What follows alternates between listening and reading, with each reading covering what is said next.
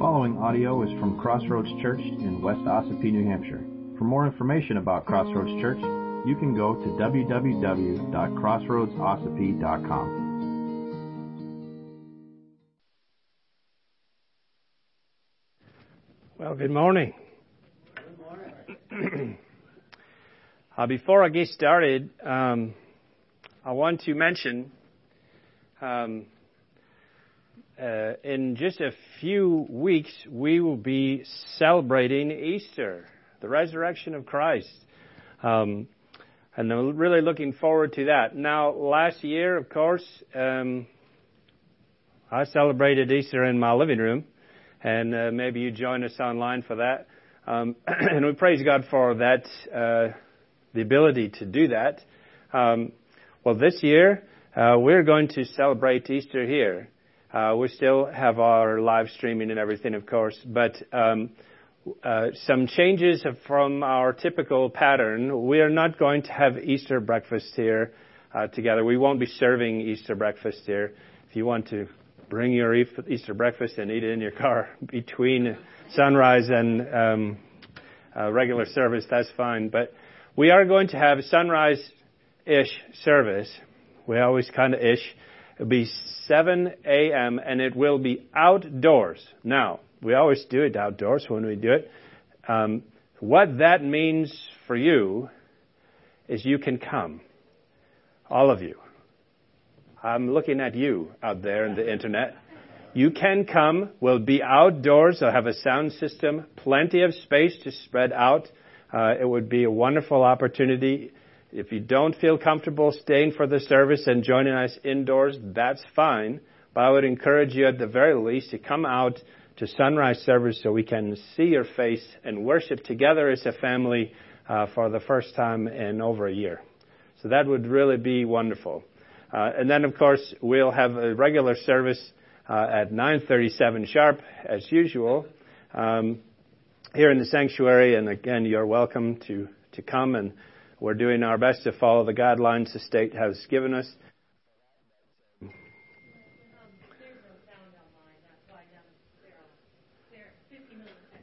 50 million texts. That was such a beautiful speech, and they missed it. I don't remember anything I said. So this mic is not working. John, could I have yours then? Uh, sorry. In the speakers and not the live stream. Okay, well, we made some changes, so.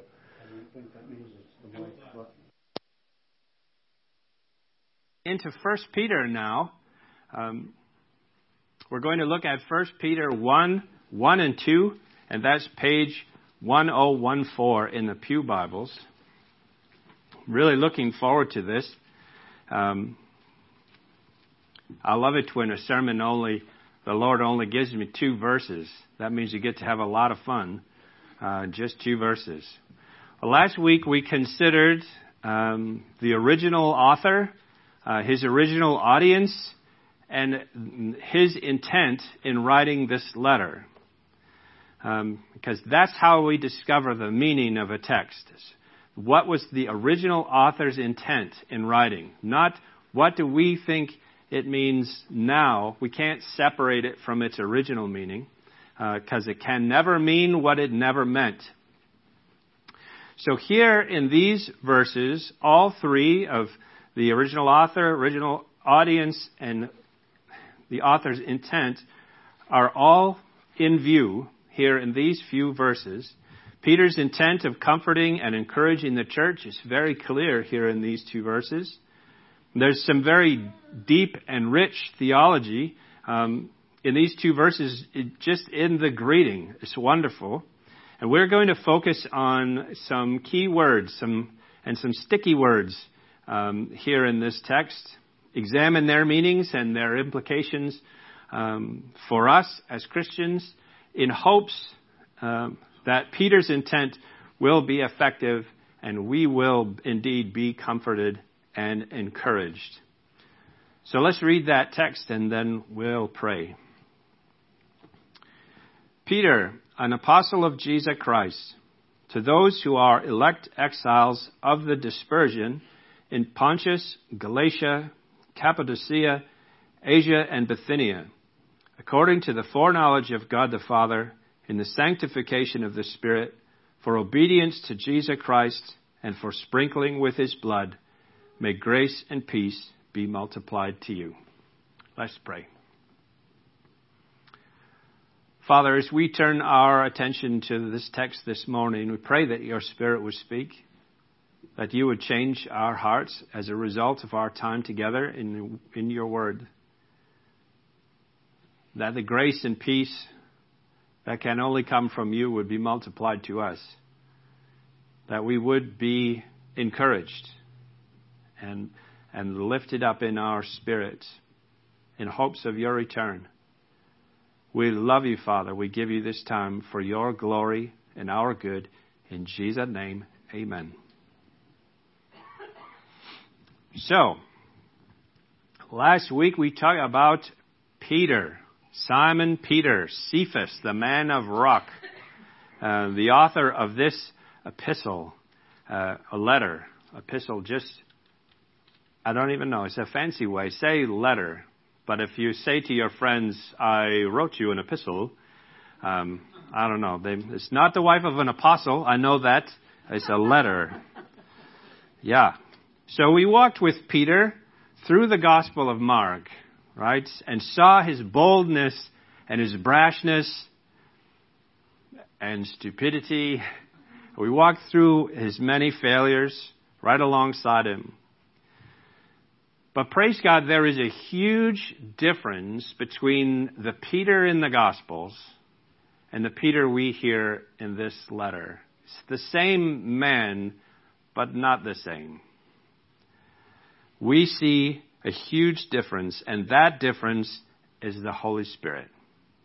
We can't forget the disciples did not have the indwelling Holy Spirit that we have through faith in Jesus until the day of Pentecost until after Jesus' ascension to heaven, after the Holy Spirit descended on the disciples in Jerusalem. Big difference there. And I don't know how, I test how astute you really are. I know I'm preaching sermons on Sunday morning, so I, you're not going to, never mind. The, the answer is Jesus, Jerusalem, right? Um, there's a subtle difference in how I refer to Peter and the others throughout our study in Mark and how Peter refers to himself in the opening line of the letter. This letter here. Do you know what it is? See, um, what? Okay. Hey, Joel was here the whole time. Um, the difference is, throughout the study in Mark, I tried hard to consistently refer to Peter and the other, uh, the rest of the twelve, as the disciples, never the apostles. That's the difference. The reason being is that in the Gospels, they weren't apostles. They were disciples. Uh, and so this is where our level of trivia deepens, right? Um, what's the what's the difference um, between apostles and disciples? I'm I'm glad you asked. I'll tell you now that a disciple is a student. A disciple is a learner. I think we should all consider ourselves disciples of Jesus Christ. We are students of Him. We are learners, of followers of Christ. And that's our goal here as a church family is to make and mature disciples for Jesus Christ together as a family. Uh, being a disciple not a bad thing. So disciple does not equal stupid, much like the disciples were uh, in the Gospels, right? Not this. That's not what it means. But an apostle is not the same. An apostle is one who is sent and speaks on behalf of the sender. And the sender is Jesus Christ. The apostle, the disciples did not become apostles until Jesus gave them the Great Commission. And we all remember what that is, right? All authority in, on heaven and on earth is given to me. Therefore, go into all the world, preach the gospel to every creature, baptize them in the name of the Father, the Son, and the Holy Spirit, and teach them to obey everything that I've commanded you. And lo, I am with you to the very end of the age. That's their commission. That is their. Um, that was their promotion from disciples to apostles. Um, and that was a good day, I think. So Peter is no longer merely a disciple, he was an apostle. The last week we touched very briefly on the original audience of this letter, its original recipients, and those were the elect exiles of the dispersion, the diaspora, again, if you want to impress your friends with a foreign sounding word. The word, the, the word exiles has also been translated uh, as foreigners or pilgrims and sojourners. Uh, this referred to the Jewish Christians living outside of Israel. That's how they were referred to all the time. And though we may not be children of Abraham by blood, being of Jewish descent, I don't know if you are or not, I'm pretty sure I'm not. But we can relate to this idea of being the elect exiles of the dispersion because we are children of Abraham through Christ's blood, through faith in Him. And we are living as foreigners in this world. This world is not our home. We're just, we're just passing through, right? I forget who said that first, but it's a clever saying. This world is not our home. We're just passing through. So there are some sticky words I want to look at here. Some, what I mean by sticky, just kind of controversial things uh, that people who like talking about theological ideas and doctrinal ideas like this word to talk about a lot. The sticky word is elect the elect exiles. Exiles of the dispersion is easy. Well, what about elect? Uh, we talk a little bit about it um, last week. So I'll ask you, who are the elect? In a, just in a general sense, what does it mean to be elect? To be a Christian, what? Chosen by God. Yes, those two ideas work together. You got it all, so I guess we'll Let's move on to the next word. No, I'm going to make sure you get your money's worth. We'll talk about it a little more. Who are the elect? In the New Testament, the elect are all those who belong or will belong to the purified people of God through faith in Jesus Christ. So, Christians, chosen by God. This is what the Bible calls, you may have heard this word before, this is what the Bible calls the church. Right? Easy. The world may have other ideas about what the church is, but as far as the Word of God is concerned, the church, the elect, are all those who trust in Jesus for the forgiveness of sin and adoption into God's family. Church is not a building. Church is not a social group. Church is not a grand organization. The church is the family of God, those chosen by God for salvation through faith in Jesus Christ. And that sticky word, elect, chosen, is connected to another sticky word very closely here in our text, and that's the word foreknowledge. Foreknowledge. This is not uh, the different from five knowledge. It's Foreknowledge um, is know before, but it's more, it's deeper than that. To be elect means to be chosen, in this case, chosen by God for salvation and inclusion in the church. And that's according to God's foreknowledge. J.P. Lange wrote, The final cause of this election is free grace, its end, salvation, and its condition, penitent faith, meaning repentance uh, in faith. This election by God has nothing to do with our merits or our own worth. Um, we weren't elected by God because He needed what we had to offer, right? I need a left tackle, and so I'm going to elect, right? Uh, I was a right guard, so it wasn't me. Um, right, there are no conditions for our election. God chose us because He chose us. It's plain and simple. Well, maybe not simple, but it's plain. God chose us because He did. There's an element of faith involved there because we want to understand why, right? Well, why did He choose me and not choose this person or that person? How about just be happy that He chose you? Just relax, right? This is the second of the five points of Calvinism, in case you're curious about plunging the depths of, of that. Unconditional election.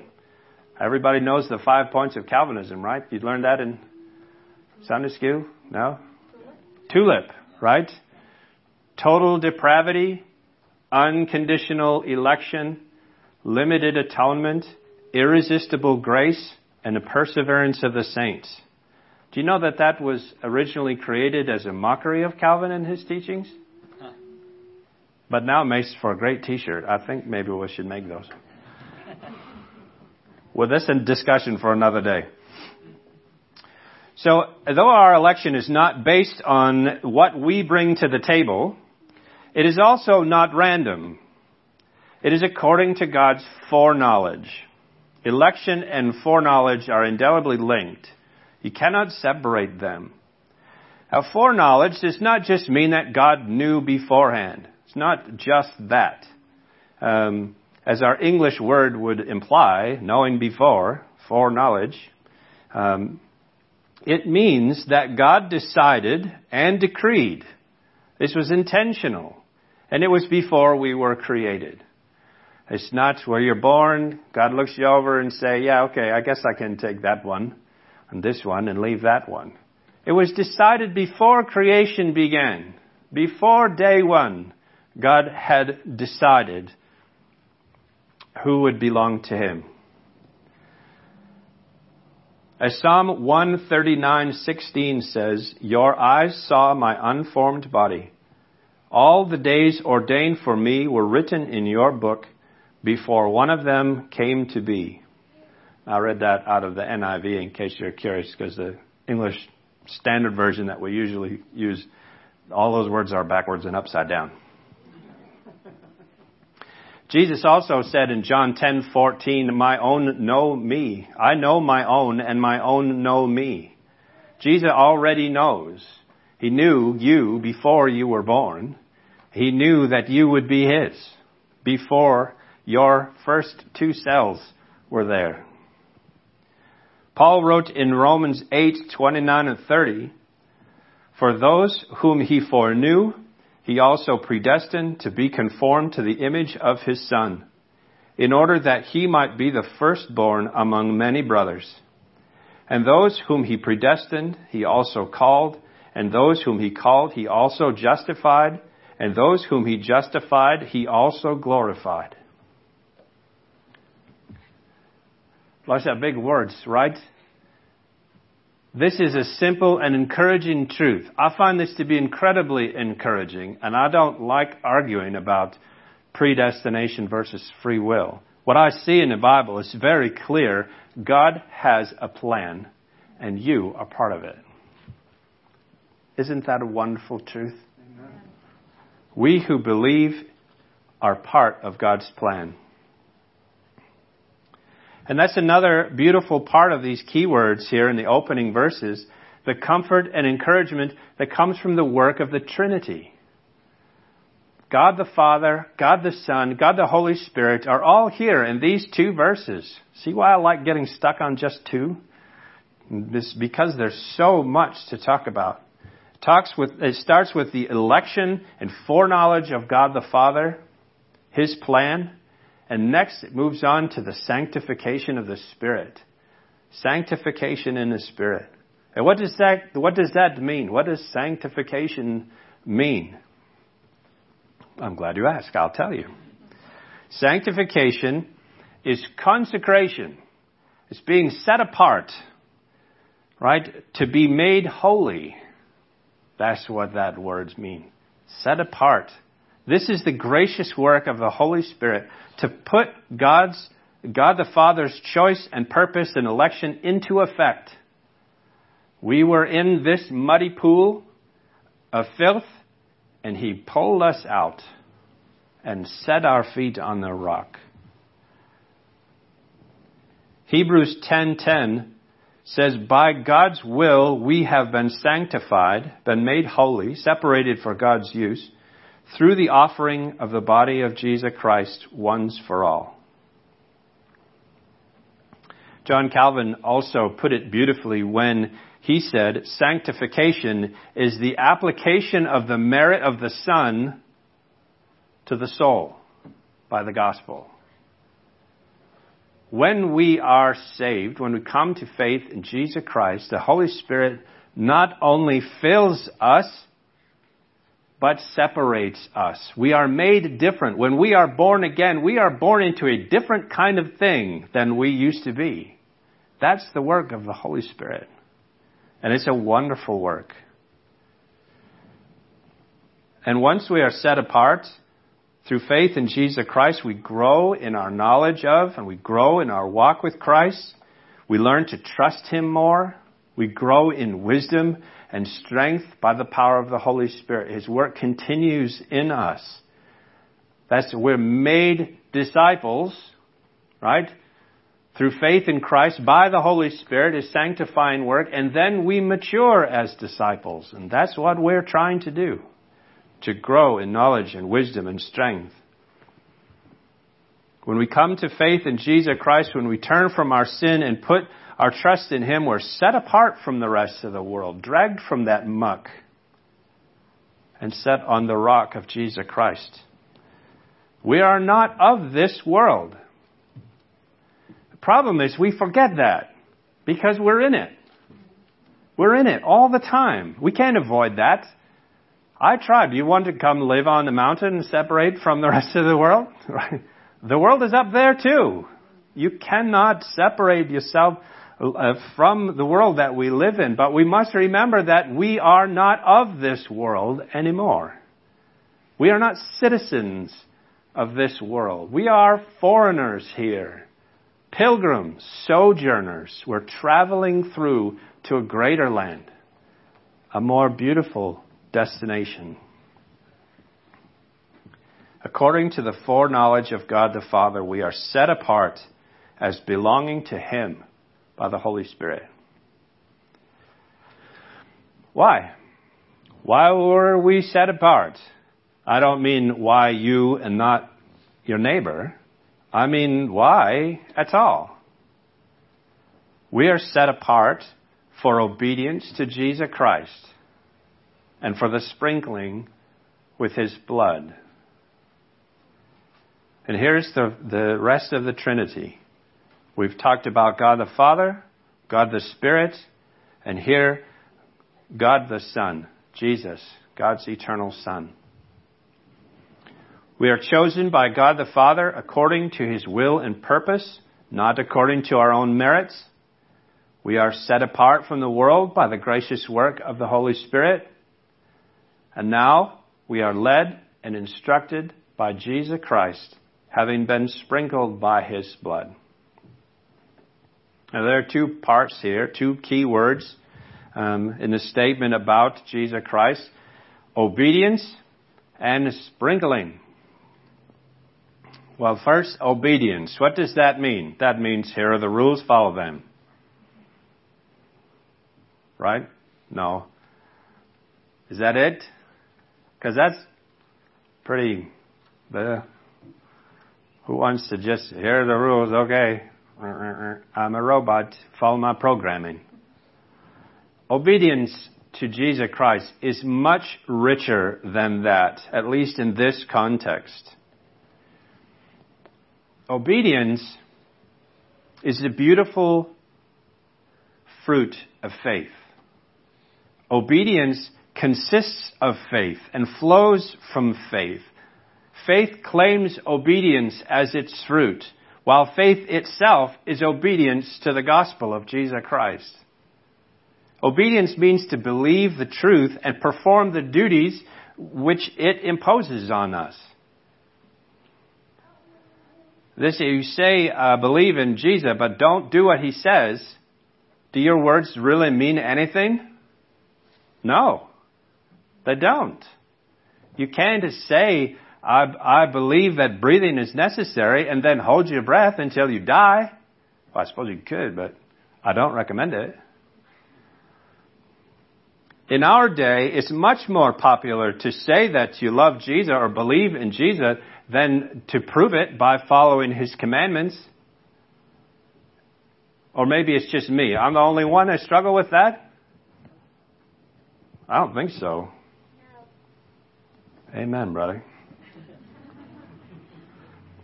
But the temptation here is also the, to let the pendulum swing too far in the other direction, to hyper interpret Jesus' commandments and make up more rules to make absolute sure that no one ever sins, right? And, and has nothing to do with this yucky world we live in and all their nastiness.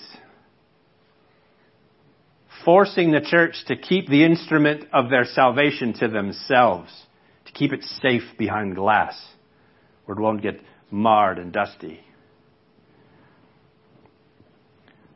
Obedience to Christ is exactly the opposite. It consists of faith and flows from faith, and by faith we submit to His authority and obey His instruction. And we find that in the Word of God. And you won't find anywhere in the Word of God that says, okay, believe in Jesus, now sit on that. Stay away from everybody and just hang on. I'll be back. That's, you won't find that. J.P. Lange wrote, It is only by the obedience of faith and our firm purpose to subject ourselves to the claim of the divine law that we are made partakers of the atoning virtue of the blood of Jesus.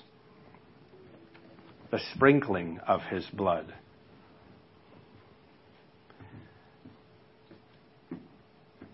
Peter is referring here uh, to Deuteronomy chapter 24 where Moses is coming down from Mount Sinai after having received the law from the fingertip of God. His Jewish audience, Peter's Jewish audience, would understand that. In Leviticus, the Lord instructed how the ark and how the altar and the lampstands and all the holy instruments in the temple were to be sprinkled with the blood of the sacrifice for purification. But only in Exodus 24 are the people themselves sprinkled with the blood. Only this one time. And what makes this one time unique? Well, I'll read it and you'll see for yourself. Exodus 24. Start at verse 3. Moses came and told the people all the words of the Lord and all the rules. And all the people answered with one voice and said, All the words that the Lord has spoken we will do. And Moses wrote down all the words of the Lord. He rose early in the morning and built an altar at the foot of the mountain and twelve pillars according to the twelve tribes of Israel. And he sent young men of the people of Israel who offered burnt offerings and sacrificed peace offerings of oxen to the Lord. And Moses took half of the blood and put it in basins, and half of the blood he threw against the altar. Then he took the book of the covenant and read it in the hearing of the people. And they said, All that the Lord has spoken we will do, and we will be obedient. And Moses took the blood and threw it on the people and said, Behold the blood of the covenant that the Lord has made with you in accordance with all of these words. Of course, that lasts about 30 seconds if you read any more of the Old Testament, the obedience of the people of Israel. But the blood of the covenant, the Mosaic covenant, again, if you want to impress your friends. It was not sprinkled, that blood was not sprinkled on the people until they declared that they were ready to comply with all the demands of the divine law. And now, in the new covenant, it's not Moses that applies the blood. It's the Holy Spirit who applies the blood. When we declare we are ready to comply with the demands of the divine law of Jesus Christ, when we are ready to obey. And finally, the last words in verse 2. May grace and peace be multiplied to you. Grace and peace. Grace. We all know that. It's Craig and Lisa's daughter graduating high school this year. Grace is the free gift of God. God the Father, the gift of justification, the gift of salvation, God's unmerited favor. It's a gift. We didn't earn it, and we don't deserve it. You've heard the, the, the old acronym, acron thing with the letters and the God's riches at Christ's expense. That's twice we've used one of those this morning. God's riches at Christ's expense. God's riches are His salvation. Christ's expense, He paid the penalty for our salvation. He paid the price on the cross as a free gift. May that grace be multiplied to you. Ephesians 2, 8 and 9 says, For by grace you have been saved through faith, and this is not your own doing, it's the gift of God. Lest any, uh, it's not a result of works, so that no one may boast. Lest any man boast. It's God's gift. You didn't earn it, you didn't work for it. It was a gift. And we are justified by grace alone, through faith alone, in Christ alone. And that grace brings peace. Peace testifies of grace. And what kind of peace is that? Not some hippy dippy tie dye peace, man. This is peace with God and in God because we were God's enemies before we were saved and adopted as his children. And now we have peace with him through faith in Jesus Christ. Martin Luther said it beautifully. He says, Peace is the favor of God which now begins in us, but must work more and more and multiply unto death. If a man knows and believes in a gracious God, he has him. His heart finds peace, and he fears neither the world nor the devil, for he knows that God, who controls all things, is his friend and will deliver him from death, hell, and all calamity. Therefore, his confidence is full of peace and joy. This is what Peter desires for all believers. It is a right Christian salutation with which all Christians should greet one another. Do you know what real peace from God means? You don't have to fear death. We can know that we will not die until our job is done because God has it under control. Now don't hear me encouraging to go walk out in traffic just to see what happens. See if your job is done. My time must be up right? No, that's not what I'm saying at all. We can be confident that because God is in control, we have nothing to fear. Nothing to fear. That's what peace is freedom from fear. Through faith in Christ, we no longer have to fear the wrath of God. We can take comfort in His love and His grace. We don't have to fear the world. Because what can they do to us? Maybe end your heartbeat, choke off your life breath. That doesn't give them control over your soul. God has control of that.